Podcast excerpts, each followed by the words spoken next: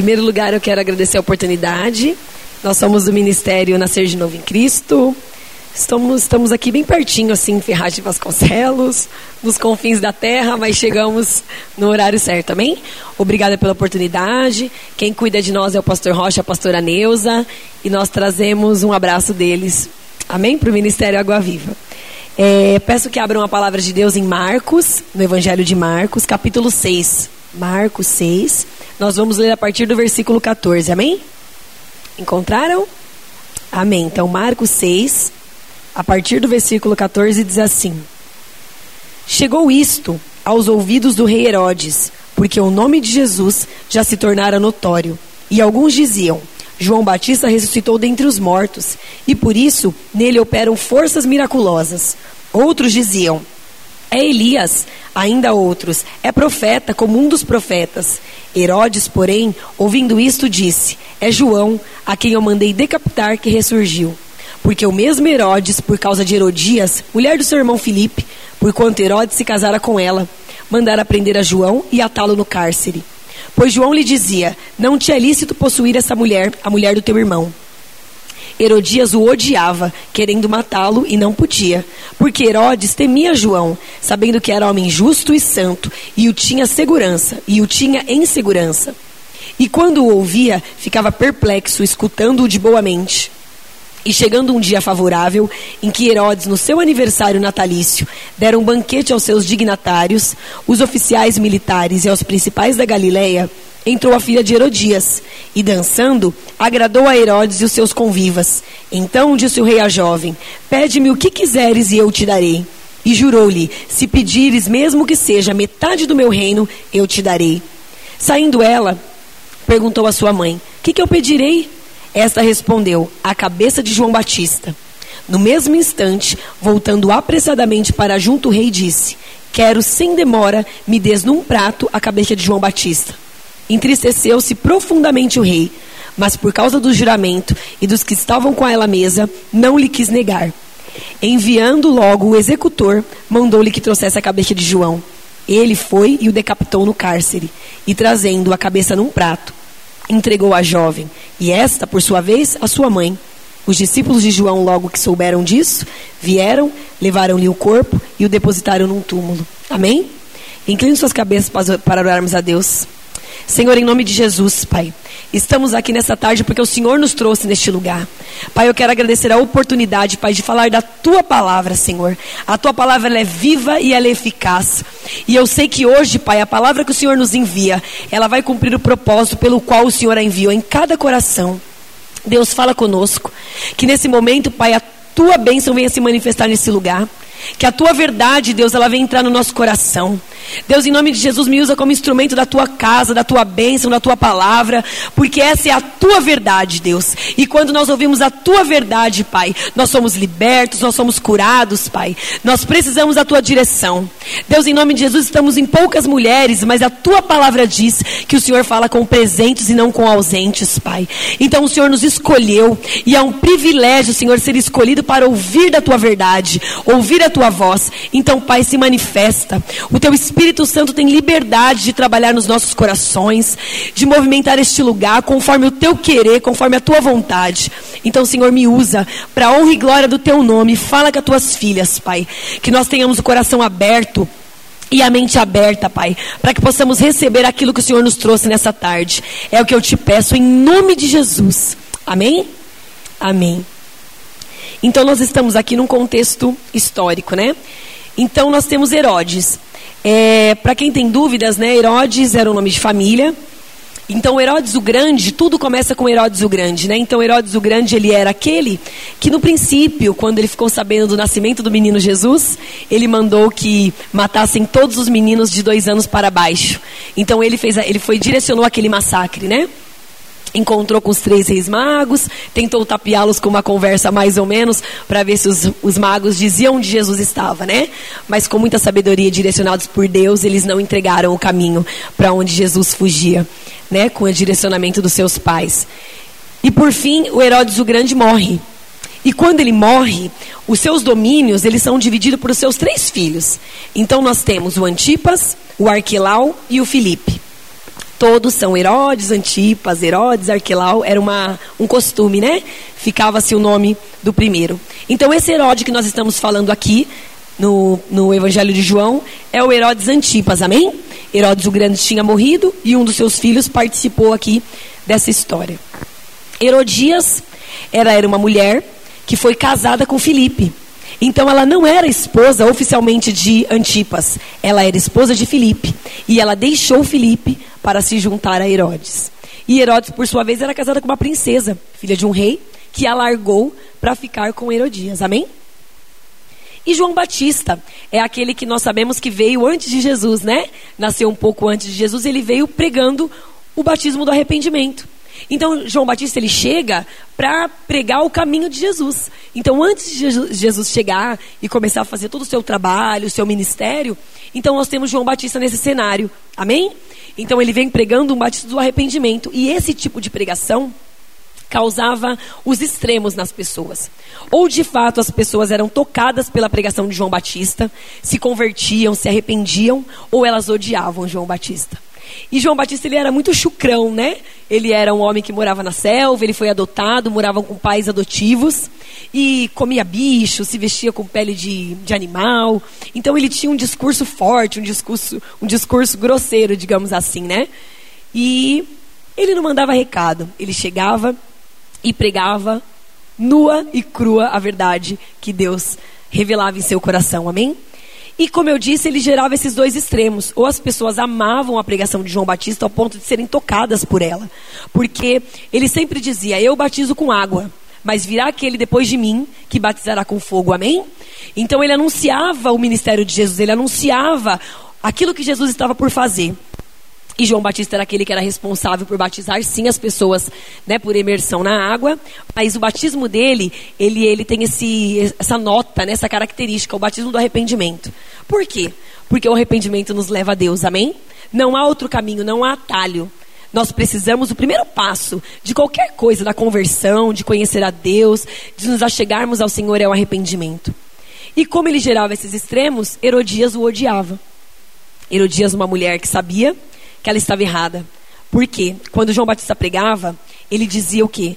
Para Herodes: Não é lícito tomar essa mulher, porque ela é a mulher do teu irmão. Então a Bíblia nos, nos relata que eles simplesmente largaram os seus, os seus esposos, a sua esposa, e se ficaram juntos. Não houve nada com base no mandamento de Deus que os livrassem dessa aliança. Então eles estavam em adultério. E aquilo provocava ódio no coração de Herodias, porque ela sabia que ela estava errada. Na verdade, essa pregação irrita Herodes, porque se não irritasse Herodes, ele não tinha mandado prender João Batista, amém? E quem estava com ele? Herodias, uma mulher artilosa, articulava toda uma situação, porque esse é o papel de uma mulher dentro de casa, amém? Nós mulheres temos muito poder. E infelizmente nós mulheres muitas vezes usamos esse poder de uma maneira errônea ela tinha o coração de Herodes. E ela criou toda uma situação ao ponto de conseguir convencer Herodes a lançar João dentro de um cárcere. Amém? Só que Herodes, ele não gostava do que João pregava, porque João era um mentiroso, não. A Bíblia diz que ele reconhecia a santidade e a justiça que tinha na vida de João. Tanto que ele temia, porque o povo tinha João Batista como um profeta. Só que ele também o temia porque ele reconhecia que tinha algo de verdade, algo justo, algo real dentro da pregação de João Batista. Mas ele se irritava, por quê? Porque João Batista estava certo. Porque ele foi confrontado com a verdade. Porque ele, Herodias, estava numa situação na qual não agradava a Deus, na qual Deus não estava nesse negócio, na qual não participava a benção de Deus sobre isso. Então eles se irritavam. Amém? Então ele mandou prender, ele mandou prender João, ela desejava o matar, mas ele no fundo sabia que ele era um homem de Deus, amém? E nós olhamos para essa palavra, quantas vezes eu li essa palavra e falei, nossa, que mulher horrorosa, né? Que mulher má, ela condicionou Herodes a. Quantas vezes nós somos como ela? Por que nós somos como ela? Mas eu não mandei prender ninguém, calma lá, né? Você está me acusando? Não, mas é porque nós ouvimos a palavra de Deus. Nós somos confrontados com a verdade de quem nós somos. Porque é muito bom nós virmos para o culto e ouvirmos que Deus é bom, não é amém? Que oração gostosa da pastora Ruth, né? Que Deus traz existência às coisas que não existem, que nós seremos salvos, que a nossa oração tem poder, que nós salvamos a nossa casa com a nossa oração. Mas quando Deus nos confronta com nós mesmos, isso é muito duro. E a pregação de João Batista, ela provocou a alma de Herodias, porque ele falou para ela: "Você é uma adúltera. O que você faz é o desejo da sua carne, não é o desejo do coração de Deus." Então, a primeira coisa que nós temos que entender, que para nós encontrarmos com o Senhor, para termos uma vida com Jesus, nós precisamos diante de Deus, não diante das pessoas, porque diante das pessoas a gente sorri, não é assim? A gente sorri quando a gente quer chorar, a gente disfarça, a gente tem uma casa em ruínas muitas vezes. Como a irmã Cida falou, tanta coisa ruim acontecendo, mas eu venho aqui, eu subo porque eu sou levita, então eu louvo, então eu dou testemunho de prosperidade e a minha casa está lá desabando um casamento destruído, filhos com problemas, mas a nossa soberba não nos deixa chegar diante de Deus e admitirmos qual é a nossa parcela de culpa nisso. Amém? Porque uma casa, quando ela está em ruína, a culpa não é de um. Amém? Nós vivemos em família, nós temos um esposo, uma esposa, aqueles que são casados, né? Nós temos filhos e nós somos participantes dessa família. E Herodias odiava João Batista porque ela foi confrontada com a sua verdade. Quantas vezes o Senhor espera que nós nos acheguemos a Ele e digamos: Senhor, eu me arrependo porque eu sou uma mentirosa. Senhor, eu me arrependo porque eu sou invejosa. Senhor, eu me arrependo porque eu olho para o casamento da minha irmã e eu desejo aquele casamento de uma maneira ruim. Senhor, quantas vezes eu abraço um amigo e vou para casa chorar porque ele tem aquilo que eu gostaria de ter. Isso é tratamento de caráter. E nós queremos sim vir à igreja e ouvir as promessas que o Senhor tem para nós. Nós queremos vir ao culto e ouvir quantas maravilhas o Senhor pode operar na minha vida financeira, na minha vida sentimental, não é assim? Né? E eu não falo para Deus que eu preciso ser curada. E nós não entendemos porque às vezes o meu irmão tem tantas coisas e tantas bênçãos que Deus libera para a vida dele e Deus não libera para mim. Sendo que a palavra de Deus ele é uma só. Sendo que eu venho para o culto todo domingo, toda quinta, toda quarta. E eu escuto que Deus tem o melhor, que Deus vai abrir as portas, não é assim? Mas eu não me coloco na condição de pecador. Porque meu orgulho, ele é muito grande, tanto quanto de Herodias, para admitir eu estou errada porque eu sou uma adúltera. Amém? É muito duro, é muito duro ser confrontado, ter o caráter confrontado diante de Deus. Mas essa é a primeira opção. Se nós desejamos ter uma vida com Cristo, se nós desejamos ter uma vida abençoada, se nós desejamos as promessas de Deus sobre nós, se nós desejamos um ministério próspero, nós precisamos nos colocar na condição, em primeiro lugar, de pecador. O Senhor nos chamou para o seio do seu amor, porque Ele nos amou ainda quando nós éramos pecadores. Amém? Então nós precisamos admitir as nossas falhas. Existem erros que nós cometemos que nós temos muita vergonha disso. Ninguém está livre disso. Ninguém está livre de um pecado. Ninguém está livre de um lugar que pisou onde não deveria ter pisado, feito coisas, falado coisas, amém? Participado de situações das quais são sujas diante de Deus. Mas nós temos um Deus de amor, amém, igreja? Nós temos um Deus que está à disposição. O véu foi rasgado. Nós temos acesso livre a Jesus, amém? Ele morreu por mim e por você. Quando ele morreu por mim naquela cruz, ele sabia quem eu era. Ele sabia. Ele sabia do pecado que eu cometeria. Ele sabia das atrocidades que eu poderia fazer, porque o ser humano sem Deus é mau, amém? Só que nós precisamos, como primeira opção, porque nós temos opções, viu? Nessa noite, nessa tarde, perdão, nós conheceremos as opções que nós temos. Tudo na vida tem dois caminhos. Tudo. Nós sempre temos duas escolhas a fazer. Nós não somos seres humanos limitados a um caminho. Nós, somos sem, nós sempre temos dois ou até mais caminhos, mas um só não, amém? E a escolha é tua, porque nós somos presenteados com livre-arbítrio. Então eu posso escolher. Então essa é a primeira opção. É entender que Jesus tem razão e eu não. Que eu preciso admitir diante de Deus quem eu sou. Que o batismo do arrependimento que João Batista pregava lá atrás, ele ainda é vivo. Ele ainda existe. Não há outro caminho, não há um primeiro passo. Ninguém vem para a igreja porque está com a conta cheia de dinheiro, com o casamento uma bênção, e os filhos são lindos. Não. Nós sempre procuramos Jesus por algum problema que nós gostaríamos que Jesus arrumasse. Amém? E não é uma vergonha. Nós precisamos nos achegar a Deus. E não importa qual motivo seja. Jesus, ele é um Jesus aberto a todos os problemas. Ele resolve probleminhas e problemões. Isso para ele não tem. Não tem diferença. Mas a diferença é com que coração que eu me aproximo de Cristo. Com que coração que eu recebo a palavra de Deus. Porque existem pessoas que recebem, ouvem e nada acontece. Porque existe um passo que é meu e teu, que é o passo do arrependimento. É o passo de entender que Jesus não está dizendo que eu sou uma adulta, uma mentirosa, uma invejosa, uma feia, porque Ele é mau. Mas é porque Ele me ama. E tem tantos planos que Ele tem para minha vida. Tem tantos sonhos que Ele precisa realizar em nós, mas que Ele só pode realizar quando nós entendermos qual é o nosso primeiro passo. Amém? E a nossa segunda opção. Nós temos uma segunda opção. Nós podemos passar a vida inteira como Herodias. Amargurada, infeliz, com ódio, porque eu saio do culto e falo, alguém falou da minha vida para a pastora. Só pode, esse povo fofoqueiro dessa igreja. Ah, não, a minha vida ela não presta porque o meu marido não presta. Não, não, a minha vida é triste por quê? Porque o meu chefe, ah, o meu você não conhece meu chefe. Não, a minha vida é infeliz porque o meu filho não. A sua vida é infeliz porque você tem duas opções e você escolheu ficar com a pior. Porque eu tenho a opção de ser curada, eu conheço a palavra de Deus. A Bíblia diz assim que aquele que é salvo, aquele que conhece Jesus, ele é salvo.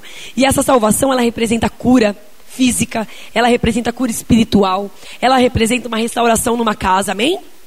Eu tenho a opção de entregar a minha vida para Jesus. Só que quando eu entrego a minha vida para Jesus, eu falo assim para ele: Olha, Jesus, eu entreguei a minha vida para o Senhor, mas não se mete com as minhas finanças. Você pode cuidar do meu casamento, né? Porque meu marido é um chato. Então o Senhor pode dar um jeitinho nele, mas ah, no meu dinheiro o Senhor não põe a mão. Ah, não, Jesus, o Senhor pode mexer nas minhas finanças, mas não põe a mão no meu casamento porque eu gosto do jeito que ele está.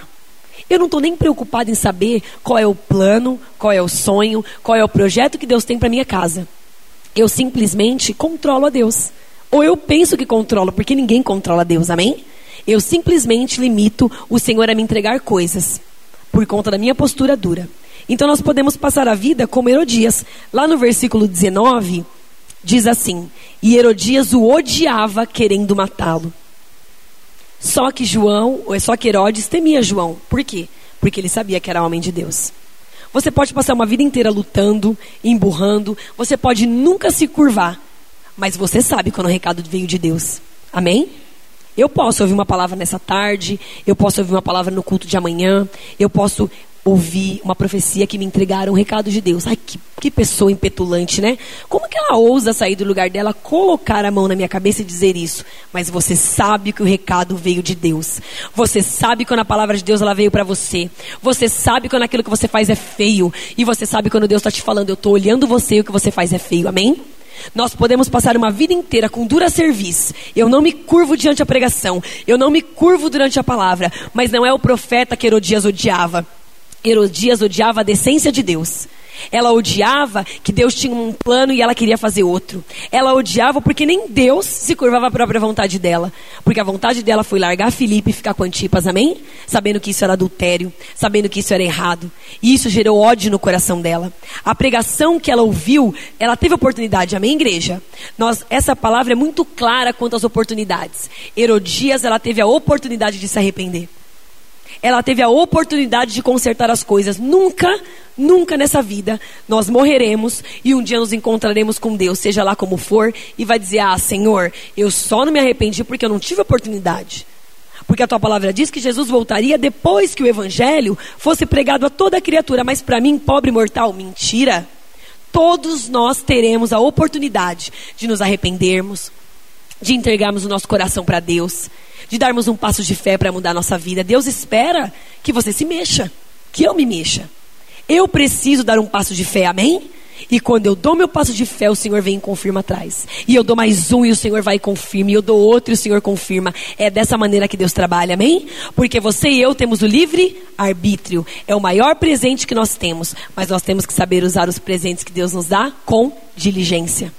As pessoas têm usado a liberdade para fazer o que quiser, para falar o que quiser, mas elas não querem colher o que elas plantaram.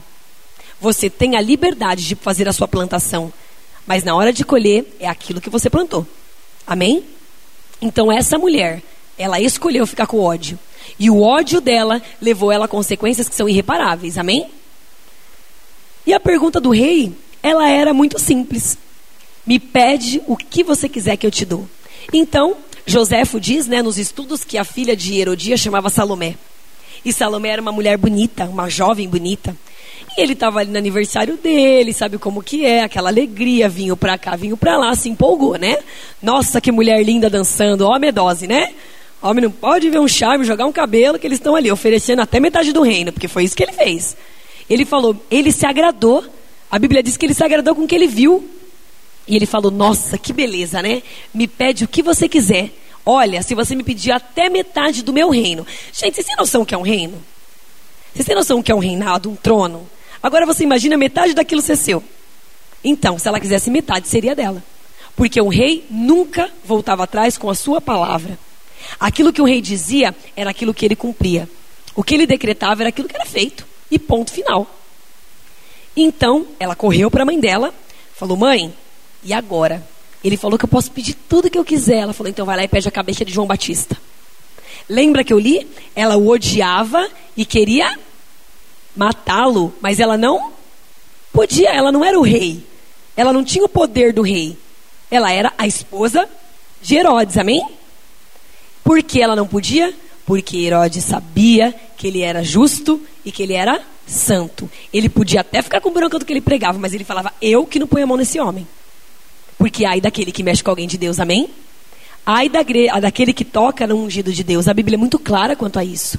Quando nós nos convertemos, quando nós entregamos a nossa vida para Deus, quando nós nos batizamos, muitos aqui talvez tenham recebido óleo na sua cabeça, somos levitas, obreiros, pastores, bispos, ministros, evangelistas. Ai daquele que toca naquele que Deus escolheu, amém?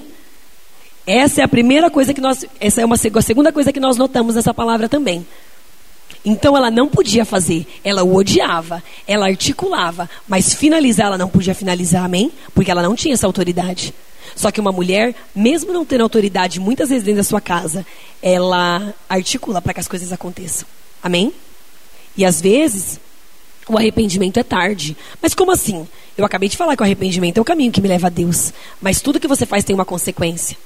E às vezes o que você fez, Deus vai te perdoar. Você não vai para o inferno por isso. Você realmente, finalmente, no fim da vida, acabado, na beira da morte, se arrependeu. E você tem a vida eterna, amém. Mas e o tempo que você perdeu? E as grandes coisas que o Senhor tinha para você? E as grandes coisas. Eu nunca vou me esquecer. Numa igreja que eu ia muitos anos atrás, eu assisti uma peça de teatro. Jovem, adora teatro, a gente estava todo animado. E aí eles fizeram um juízo final. Então, chocante, né? O juízo final. Então entrava um e falava: Deus, eu te amo. Ele falava: sai daqui, aparta-te de mim, não te conheço. E a pessoa ia para o inferno, aquela, aquela coisa, né? Não, vem, entra no gozo do teu Senhor. E cada vez que um ia, então ali estava a resposta final. E de repente vem uma menina, uma, representando, claro. E ela chora, chora, ela fala: Deus, Deus, por favor, eu não quero ir para o inferno, eu não quero ir para o inferno, eu não quero. Olha, eu sei que eu poderia ter feito mais, mas sabe, eu queria fazer faculdade, eu queria ser mestre, eu queria ser doutora. Eu, eu amo o Senhor, eu amo a tua palavra, mas eu sei que eu podia ter feito mais, não me leva para o inferno. Ele fala: Para, para, você vai para o céu, você vai para o céu, você não vai para o inferno. Mas eu tinha tanta coisa para você viver e você não viveu. Aquilo entrou no meu coração muito mais forte do que aquele que foi para o inferno. Porque eu pensei, eu posso ir para o céu. Amém. Eu posso ir para o céu, olha que benção. Eu não ir para o inferno, nossa, a salvação. Mas eu vou perder tudo que Deus planejou. Porque a palavra de Deus diz que os pensamentos de Deus são bem maiores, são bem melhores do que aquilo que nós podemos pedir, do que aquilo que nós podemos imaginar. Amém? Porque aquilo que Deus tem para mim é aquilo que o olho não viu, que o ouvido não ouviu e que não subiu no coração do homem. É isso que Deus preparou para aqueles que o amam, amém? Então, muito pior, talvez do que. Pior não, porque o inferno é a pior coisa, né? Mas tão ruim quanto isso, digamos assim, é você perder todo o caminho que Deus teve um cuidado de traçar para você. E alguém aqui duvida que o caminho que Deus traçou é melhor do que o nosso? E olha que nós temos ideias mirabolantes, né? Nós temos ideias de prosperidade, de felicidade, mas nada se compara àquilo que Deus tem. E aí, a, finalmente a pergunta: Mãe, que que eu peço lá para o rei Herodes? Pede a cabeça de João Batista numa bandeja.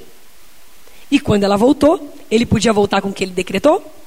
Não, porque ele decretou na frente das pessoas, porque ele decretou durante, diante de uma multidão.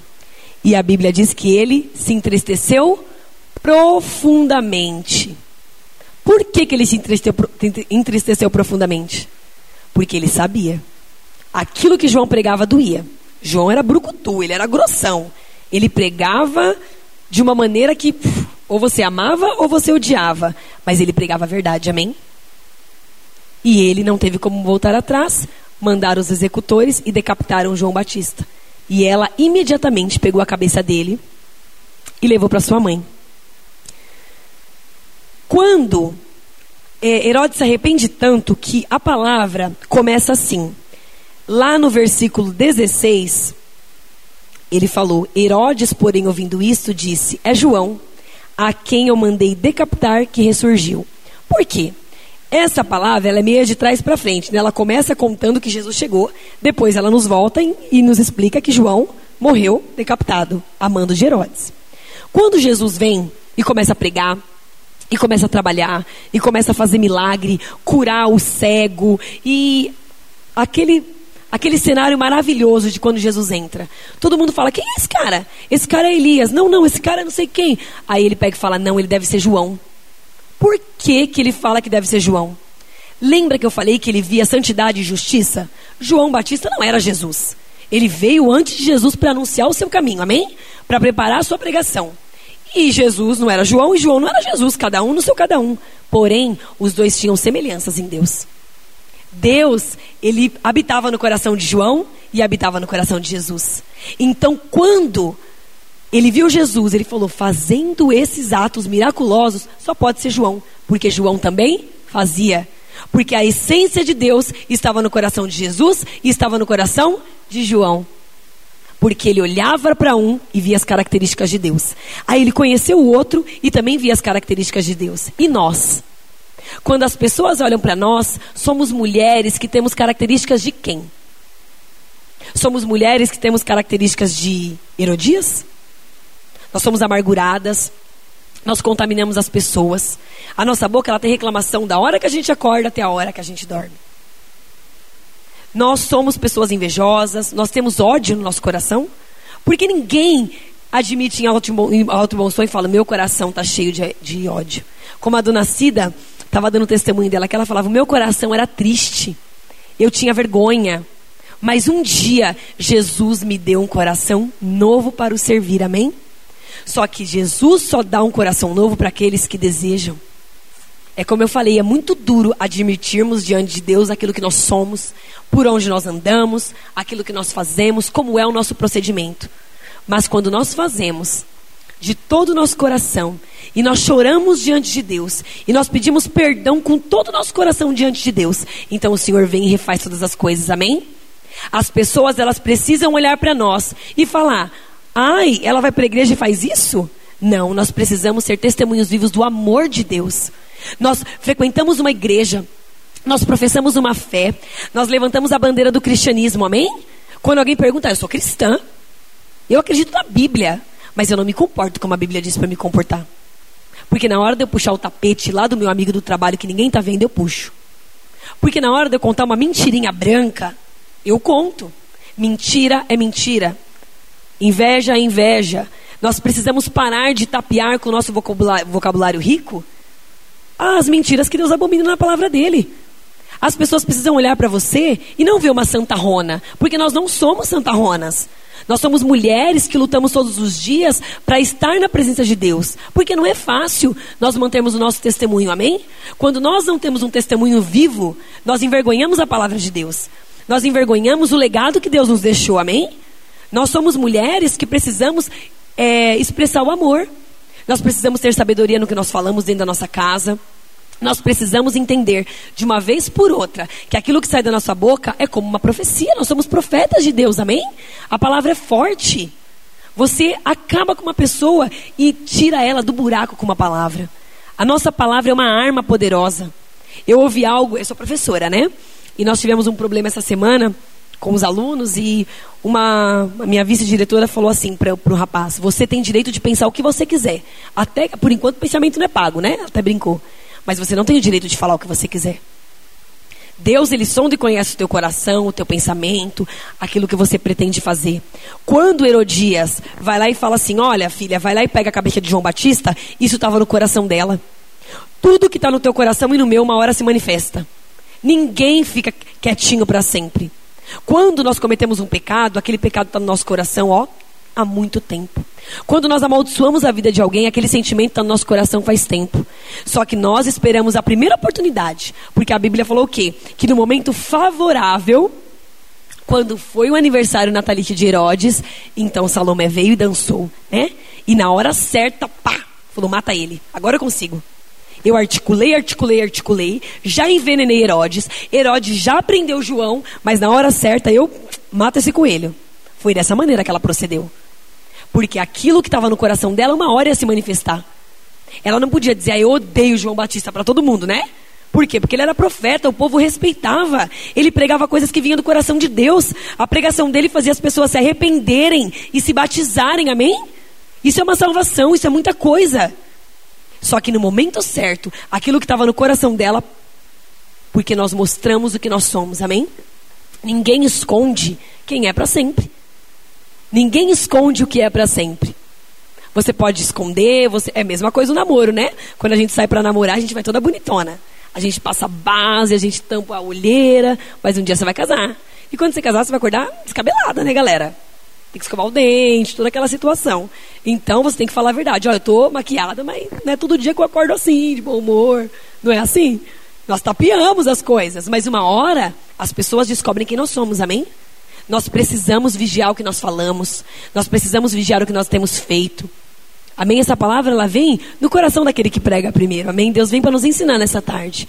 Nós precisamos ter diligência naquilo que nós temos fazendo, estamos fazendo, porque nós fazemos ainda dizemos que fazemos em nome de Deus. As pessoas elas matam em nome de Deus. Elas dizem que é em nome de Deus. Elas mentem em nome de Deus. Elas dizem coisas que não estão aqui na palavra de Deus e dizem que estão. Isso é muito grave. Porque aquilo que nós somos, uma hora vai se manifestar, amém? Não há mentira que dure para sempre. Não há engano que dure para sempre. Mas uma hora, aquilo que você vive, ele se manifesta. É por isso que nós precisamos comer a palavra de Deus, como Ezequiel diz, né? Coma desse rolo e saboreie como um mel. Nós precisamos comer a palavra de Deus. Nós precisamos olhar para a palavra de Deus e falar: opa, eu preciso parar de fazer isso. Porque Deus está me ensinando que aqui não vai me levar para lugar nenhum. Porque o que a gente está vendo são igrejas lotadas de pessoas que andam em círculo. Elas vão fazer um furo no chão porque elas não andam para frente nem para trás. Porque elas não entenderam que elas precisam ter um testemunho vivo a respeito da palavra de Deus. Amém? Só que a outra pergunta é: nós temos metade do reino. E o que, que nós podemos fazer com metade do reino? Se por 10 minutos alguém te oferecesse metade de um reino, você, eu, mulher, a gente já tinha montado duas casas com piscina, um closet gigante, comprado metade dos sapatos que existe no país, não é assim? A gente pensa rapidão para gastar dinheiro, né? Então você imagina, o que, que nós poderíamos fazer com metade do reino? Ela preferiu a cabeça de João Batista do que a metade do reino. O que, que serve para ela a cabeça de João Batista? O prazer da vingança? Eu me vinguei. Esse sentimento de eu me vinguei dura quanto tempo? Dois minutos, dez, um dia? Dois meses. Eu vou contar a vantagem que eu fui a que conseguiu acabar com aquele linguarudo do João Batista. Nós precisamos perdoar, amém? Nós precisamos perdoar. Nós precisamos parar de culpar os outros pelas nossas frustrações. Nós precisamos parar de direcionar os nossos problemas porque o outro não fez, porque o outro não falou, porque o outro não me olhou. Nós precisamos deixar de ser mulheres melindrosas. A Bíblia diz assim que o reino de Deus ele é tomado pela força. E aquele que pega no arado e olha para trás, ele não é digno do reino de Deus, amém? Nós precisamos ser mulheres fortes, mulheres que ouçam a palavra, mulheres que leem essa palavra, mulheres que pratiquem essa palavra, mulheres veementes, amém? Nunca, nunca num, numa história, se a gente pegar lá no momento histórico, nós tivemos tanto espaço como nós temos, amém? Mas nós não temos que usar esse espaço para agir com ignorância. Nós precisamos usar o nosso espaço para mostrar o que uma mulher de Deus pode fazer, amém? O que a oração de uma mãe com uma dona Cida testemunho pode fazer? Nós, com o nosso joelho, salvamos uma casa, salvamos uma família. Nós precisamos amar as pessoas. Nós precisamos entender que toda a vida nós vamos poder escolher entre a cabeça de João Batista numa bandeja e metade do reino. E quando nós escolhemos a cabeça de João Batista, é porque a nossa amargura falou mais alto. É porque a nossa falta de perdão falou mais alta, porque há tanto rancor que se tornou um ranço sujo no nosso coração. Nós precisamos deixar Deus entrar em lugares que Deus não tem entrado, amém? Nós precisamos deixar que Deus cure nosso coração. Nós desejamos um marido crente. Nós desejamos filhos que servem a Deus. Mas nós não conseguimos praticar dentro de casa nada que tem dentro da palavra de Deus. Amém? O nosso primeiro testemunho é a nossa casa. A Bíblia fala o quê? Que aquele que não cuida bem da sua família negou a fé e é pior que o ímpio. O nosso testemunho começa dentro da nossa casa. As pessoas precisam olhar para a mulher que você era e a mulher que você se tornou. E quando elas te perguntarem o que aconteceu, aí você vai apresentar o nosso Jesus que é lindo, amém? Quando a dona Cida começou a contar o testemunho, a história do Wagner, o Wagner tem cuidado de nós com muito carinho. É com muita alegria que nós temos o Wagner lá. Ele é um instrumento ímpar na nossa igreja. E quando ela começou a contar o testemunho, me emocionou. Porque eu ficava pensando dentro do meu coração: meu Deus, como o nosso Deus é lindo. Como o nosso Deus é um Deus de poder. Como essa palavra, há um mistério na palavra de Deus. Às vezes a gente só acha que nós vamos receber algo quando vem alguém coloca a mão na nossa cabeça, né? E profetiza e faz aquilo. Não que isso não seja de Deus, amém. As profecias elas vêm de Deus. Eu sempre falo que o dom da revelação é um dom especial. Porque tem dia, há dias que nós estamos tão maus, tão tristes, e vem alguém da parte de Deus e te dá um recado que aquilo te ressuscita, amém? Então é de Deus, mas nós precisamos viver da palavra. A palavra ela é viva e ela é eficaz, ela entra no nosso coração. Há um mistério na palavra de Deus. Eu sempre digo que há uma, uma profundidade na simplicidade da palavra de Deus. Amém? Quando eu leio lá, o Senhor é meu pastor e nada me faltará. Há uma profundidade nesse versículo. Há uma profundidade na palavra de Deus. Há cura na palavra de Deus. Há dias que eu venho para o culto, está todo mundo rodando, eu não estou entendendo nada. Mas alguém me me prega uma palavra. E aquela palavra ela entra no meu coração. E eu entendi aquilo. Eu entendi que eu estou errado. Eu entendi que não é daquela maneira que funciona. A palavra de Deus é um instrumento poderoso que nós temos. É por conta da palavra de Deus que eu sei como me comportar. É por conta dela que eu sei aquilo que eu preciso deixar de fazer. É por conta dela que eu sei como uma igreja precisa ser direcionada. Uma igreja é direcionada por quê? Não é pelo dinheiro, não é pela inteligência das pessoas. Deus não precisa dos meus diplomas nem dos seus.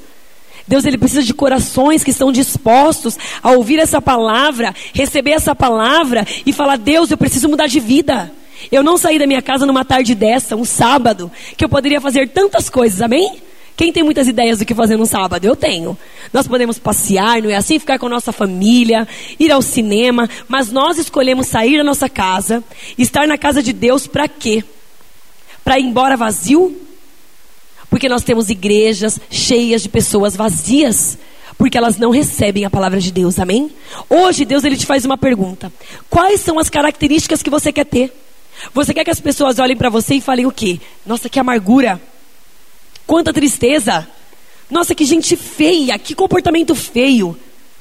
Vai para a igreja? Não. Ou você quer ter um comportamento de Cristo? Meu Deus, quanto amor!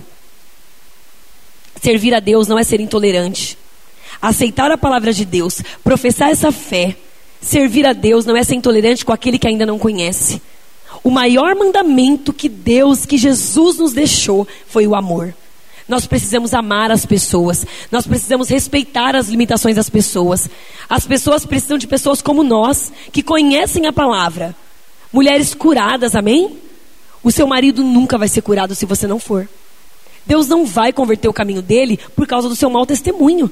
Mas quando ele vê que há em você um coração diferente, então o Senhor começa a trabalhar, amém? Deus te oferece hoje metade do reino. Largue essa mágoa. A mágoa ela não traz nada. Você pode conseguir arrancar umas cabeças por aí. E o seu sentimento vai continuar o mesmo. Você vai voltar para sua casa. Você vai deitar no seu travesseiro e você vai chorar. Porque há um lugar no nosso coração que ele pertence a Deus, amém? Há um lugar dentro do nosso coração que Deus precisa trabalhar. Existem áreas nas nossas vidas que nós não deixamos o Senhor trabalhar. E nós precisamos entregar isso para o Senhor, amém? Nós saímos das nossas casas hoje para entender que Deus tem algo para nós, amém? Nós temos algo a receber da parte de Deus. Perdoe. Receba a palavra de Deus. Seja curada. Porque você fala, Naila, mas eu me converti. Eu era pior, você não me conhece. Às vezes eu tenho essa visão. Quando Deus nos chama, quando Deus nos converte, eu tiro isso pela minha vida. Deus vai tirando o sujão, né? Porque tem o sujão e o sujinho. Então Deus vai tirando o pecadão. Então eu não roubo mais, se eu roubava, né? Eu não sou maledicente, eu era muito, e por diante. Só que existem coisas que você fala, meu Deus, o que que falta? Eu escuto a palavra e eu saio da minha casa para essa menina ousada me dizer que tem algo no meu coração que eu não entreguei para Deus. Porque são as coisas que estão escondidas. Existem coisas que são visíveis. Então você precisa parar de fazer porque aquilo traz vergonha para você, para sua família e para o reino de Deus. Então aquilo é muito gritante. Uma pessoa que usa drogas, quando Deus o liberta, acabou, ele não precisa mais de nada. Não. Se acabasse, Deus tinha arrebatado ele. Ele parou de usar drogas. Ele precisa ter o caráter forjado.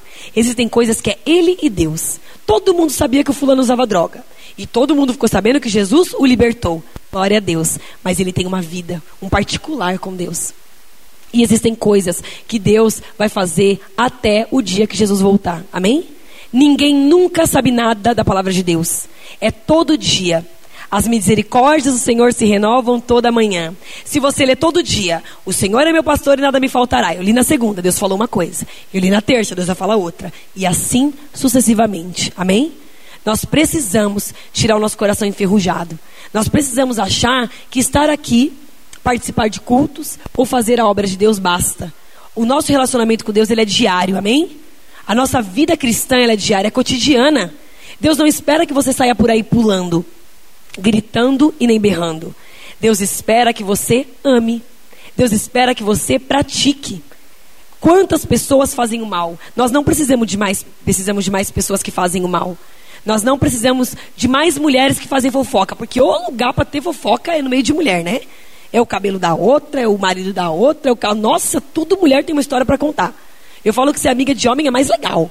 Homem fala de futebol e só e dá risada com a gente. Não fica falando do cabelo, não tá nem ligando. Se você chegar com cabelo azul em casa, meu pai nem nota. Se eu tem uma coisa diferente, tô cabelo azul, com a sobrancelha raspada, ele nem percebeu. Porque homem não se atenta a essas coisas. Nós somos detalhistas. E existem qualidades em nós que Deus nos deu. Nós somos lindas, amém? Por isso que os homens ficam loucos quando vê a gente. É por isso que a gente tem que ter decência diante de homem, porque a gente é linda. Pensa, Deus fez tudo isso para ninguém olhar? Deus fez, nós somos lindas, somos inteligentes, somos abençoadas, é, vemos coisas que o homem não vê, nós temos uma visão além do homem. É mentira, minha irmã? Não é. A gente fala, olha, eu tô, eu tô sentindo uma coisa ali. E o homem está viajando, olhando para cima. Você já cantou, já profetizou, já orou, já repreendeu, e o diabo nem trabalhou, e o cara nem se ligou do que estava acontecendo. Porque nós somos abençoadas com esses dons. Nós somos únicas. Deus nos criou, mas não para vergonha. Não para ser mulheres amarguradas, porque quando uma mulher ela usa todo aquele dom que Deus deu para ela para o mal, meu amigo, começa um rolo que para acabar, ó, é só o sangue de Jesus, amém? Cuidado com a sua boca. Cuidado com o que você tem falado, cuidado com o que você tem profetizado, com, cuidado com o que você tem desejado, cuidado com o que você tem olhado. Porque na primeira oportunidade, eu quero que você, eu vou repetir isso quantas vezes eu puder. Na primeira oportunidade, Herodias mostrou quem ela era. Nós precisamos ter medo daquilo. Deus, eu não posso ser assim mais. Porque uma hora ou outra eu vou mostrar quem eu sou. Amém? Eu preciso ter o meu coração cheio. Porque a Bíblia diz assim: que a palavra de Deus diz, né? Que o nosso coração, o que ele está cheio, a nossa boca fala. Nós precisamos ser humildes diante de Deus. O orgulho de Herodias, com certeza, levou ela para o inferno. Amém? A falta de perdão, o ranço sujo, a amargura, a soberba que ela tinha, levou ela para um lugar que está muito longe de onde nosso Deus habita. Amém? E para finalizar nossa palavra, eu queria que nós abríssemos em Tiago 4. Amém? Nós vamos ler o versículo 5 e 6. Tiago 4, 5 e 6. Ou supondes que em vão afirma a Escritura, é com ciúmes que por nós o anseio, anseia o Espírito que ele faz habitar em nós? Antes ele dá maior graça, pelo que diz: Deus resiste aos soberbos, mas dá graça aos humildes. Amém? Deus rejeita o soberbo. Deus não quer saber do orgulhoso. A soberba é aquele orgulho que toma conta da pessoa, mas ele dá graça aos humildes. E o que significa isso? Lembra que eu falei que há uma profundidade na simplicidade da palavra de Deus? Quando eu humildemente me coloco diante de Deus e falo: Senhor, eu tenho esse problema e eu não sei mudar. Senhor, eu sei que tudo que eu ouvi aqui nessa tarde é verdade. Eu tenho esse problemão dentro do meu coração. Mas, Deus, eu não consigo deixar de ser assim. Quando eu vi, eu já falei. Quando eu vi, eu já fiz de novo. Quando eu percebi, eu já amaldiçoei.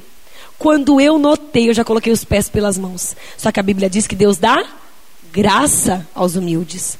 Quando você se ajoelha diante do Senhor, quando você derrama o teu coração diante do Senhor, então aquilo que você não pode, Deus pode por você, amém? Aquilo que você não consegue arrancar, aquele defeito que você não consegue tirar, aquela sujeira de dentro da tua alma que você não consegue mudar, o teu pensamento, como eu tenho, como eu tenho conceitos, como eu estudei, como eu acho, eu sou cheio de achar. Então eu acho tudo, só que eu não acho um lugar na palavra de Deus que diz que eu preciso ser humilde, porque isso eu não quero procurar. Então quem procura, acha. Quando eu procuro problema, eu acho problema. Amém? Nós precisamos entender que nosso Deus é um Deus de graça. Graça é um favor que você e eu não merecíamos e Deus nos deu. A misericórdia de Deus nos assiste. Porque Deus, Ele nos conduz segundo a tua misericórdia. Porque se fosse só segundo a sua justiça, ninguém estava aqui hoje para ouvir nada e para falar nada, amém? Eu quero que vocês se coloquem de pé nessa tarde. E nós vamos orar diante do nosso Deus. E se você tem algo diante do Senhor, você não precisa contar isso para ninguém. Existem coisas que são minhas. Existem vergonhas que eu sinto. Existem pecados que eu cometi e é pessoal, é vergonhoso, é feio. Existem mudanças que eu preciso ter. Existem palavras que eu preciso parar de proferir e existem outras que eu preciso começar a proferir. Amém? O meu coração talvez seja um coração com falta de amor, com falta de perdão. A minha casa não anda. Eu tenho tudo, Naila, eu tenho tudo, mas eu não tenho amor, eu não tenho paz. Eu não consigo deitar, porque a palavra de Deus diz: "Então eu deitarei e dormirei em paz, porque só o Senhor me faz habitar em segurança. Mas esse versículo não entra dentro da minha casa, porque lá é uma bagunça. Porque lá está tudo bagunçado, a minha mente está bagunçada. Qual é a área da sua vida que você precisa colocar diante de Deus? Você não saiu da sua casa para comer pãozinho, tomar um café delicioso que a irmã fez que eu tomei, e para ouvir eu falar blá blá blá. Amém? Você saiu da sua casa porque Deus tinha algo para falar para você. Nós saímos lá dos confins da terra, né, Dayana? Porque Deus tinha algo para falar no meu coração e no teu. Amém, igreja? Abaixe sua cabeça, se coloque diante de Deus, que nós vamos orar, porque Deus está aqui. Amém? Quem pode sentir a presença de Deus neste lugar? Eu posso. Amém? Senhor, em nome de Jesus, Pai, nós nos apresentamos diante do Senhor como mulheres humildes, Pai. Porque nós não queremos ser soberba, Senhor. Nós não queremos perder tantas coisas que o Senhor fez. Ah, Deus. Aquilo que o Senhor fez é bom, é perfeito, é agradável. Aquilo que o Senhor fez é decente, Deus. É bonito, Senhor. Traz alegria. Nos dá sorrisos, Pai. Alegra as nossas manhãs. Acalma o nosso coração. Aquilo que o Senhor fez traz paz. Mas, Deus, quantas pessoas nesse lugar não conseguem desfrutar daquilo que o Senhor tem? Porque Deus há coisas no nosso coração que ela precisa ser tirada, que precisa ser arrancado, Pai, como se arranca uma erva daninha, como se arranca, Senhor, algo ruim desde a raiz. Senhor, em nome de Jesus, forge o nosso caráter. Como é duro, Deus, como é duro se aproximar diante do Senhor e não ter vergonha de dizer quem somos. Porque Deus, muitas vezes aquilo que somos é ruim, é feio, traz vergonha, envergonha a tua palavra, envergonha a tua igreja. Ah, Deus, há pessoas neste lugar que pensam se alguém soubesse o que eu fiz, talvez eu não teria mais amigos neste lugar. Talvez eu não conseguiria entrar neste lugar de cabeça erguida. Mas a tua palavra diz que o Senhor é o Deus que vê todas as coisas.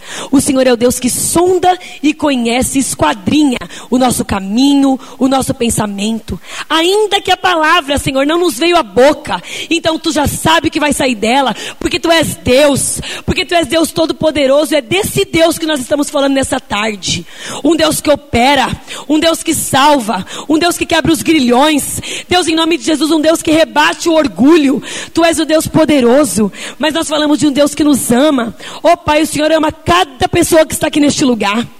Pai, o Senhor ama com um amor que não dá para explicar, e é esse amor que nos convida para chegar perto do Senhor nessa tarde. Deus, que nenhuma palavra que foi dita aqui seja em vão. Mas que essas mulheres saiam daqui cheias, Pai. Que elas saiam daqui reflexivas, Senhor. Que elas entendam o que foi dito aqui é porque o Senhor as ama. A palavra dessa tarde ela veio porque o Senhor as ama, Deus. O Senhor as ama de tal maneira que o Senhor quer transformar a vida dessas mulheres, Pai. Talvez elas achem que precisa de tanta coisa para alcançar o Senhor. Quando o que nós precisamos é ter um coração disposto, é ter um coração humilde para dizer: Senhor, eu errei, me ajuda. Quantas pessoas estão aqui, Senhor, não conseguem parar de fazer o que tem feito, não conseguem parar de falar o que tem falado, Senhor. Quantas pessoas sabem que aquilo que elas têm vivido, Senhor, é consequência daquilo que amaldiçoou a sua boca. Deus, quantas pessoas aqui também são frutos de maldição, falaram coisas, disseram coisas, mas tudo está registrado diante do Senhor. E nessa tarde nós cancelamos, Pai, toda palavra de maldição tudo aquilo que foi falado, Senhor, no momento de ira, tudo aquilo que foi falado na ignorância, Senhor. Se alguma delas não sabia de algo que foi dito aqui, então nessa tarde o Senhor revelou. Deus perdoa, Pai, o pecado. Nos faça sair aqui mulheres saradas, Deus. Mulheres curadas, mulheres amorosas, Pai. Em nome de Jesus, trabalha nos casamentos deste lugar. Que sejam casas, Pai, que haja fidelidade. Casas que haja amor, que habite a tua presença, porque Deus, quem se aproxima do Senhor sai de mãos cheias, Deus. Aquele que tem o Senhor não tem falta de coisa alguma, porque o Senhor é o Deus que supre, porque tu és o Deus provedor. Tu és o Deus de amor, Tu és o Deus de perdão. Então, Pai, se, se, mulheres precisam liberar perdão nessa tarde, que elas saiam daqui com um coração diferente. Pai, que elas perdoem, que elas amem. Deus, em nome de Jesus, que elas reconstruam as suas vidas com o Senhor. Porque o Senhor, nessa tarde, dá mais uma oportunidade, Pai. Se alguém até hoje disse, eu não tive uma oportunidade, Deus, de me chegar diante do Senhor porque eu não consigo. Então, essa é a oportunidade, Pai. Tira a vergonha que elas têm sentido. Tira, Senhor, as amarras do coração, da boca, Senhor, porque elas não conseguem confessar diante do Senhor o pecado que têm cometido. Pai, em nome de Jesus, o Senhor veio nesse lugar para curar. O Senhor veio nesse lugar nessa tarde para transformar. Pai, nós queremos ser mulheres que as pessoas olhem e falem: Meu Deus, Jesus era como elas. Elas amam, elas perdoam, elas fazem as coisas acontecerem. São mulheres fortes, mulheres que têm, mulheres que têm diligência. Pai, nós queremos ser reconhecidas pelo Teu amor. Nós queremos ser reconhecida pela bênção que o Senhor coloca sobre nós, porque mulheres curadas, Pai, são mulheres prontas para receber aquilo que o Senhor tem, e é isso que nós desejamos, Pai. Derrama sobre nós aquilo que o Senhor tem, mas que o nosso coração seja um coração perdoador, que nessa tarde nós tenhamos corações com terras férteis, Pai, porque a tua palavra foi lançada, e eu creio em nome de Jesus que há de cumprir o propósito pelo qual essa palavra veio.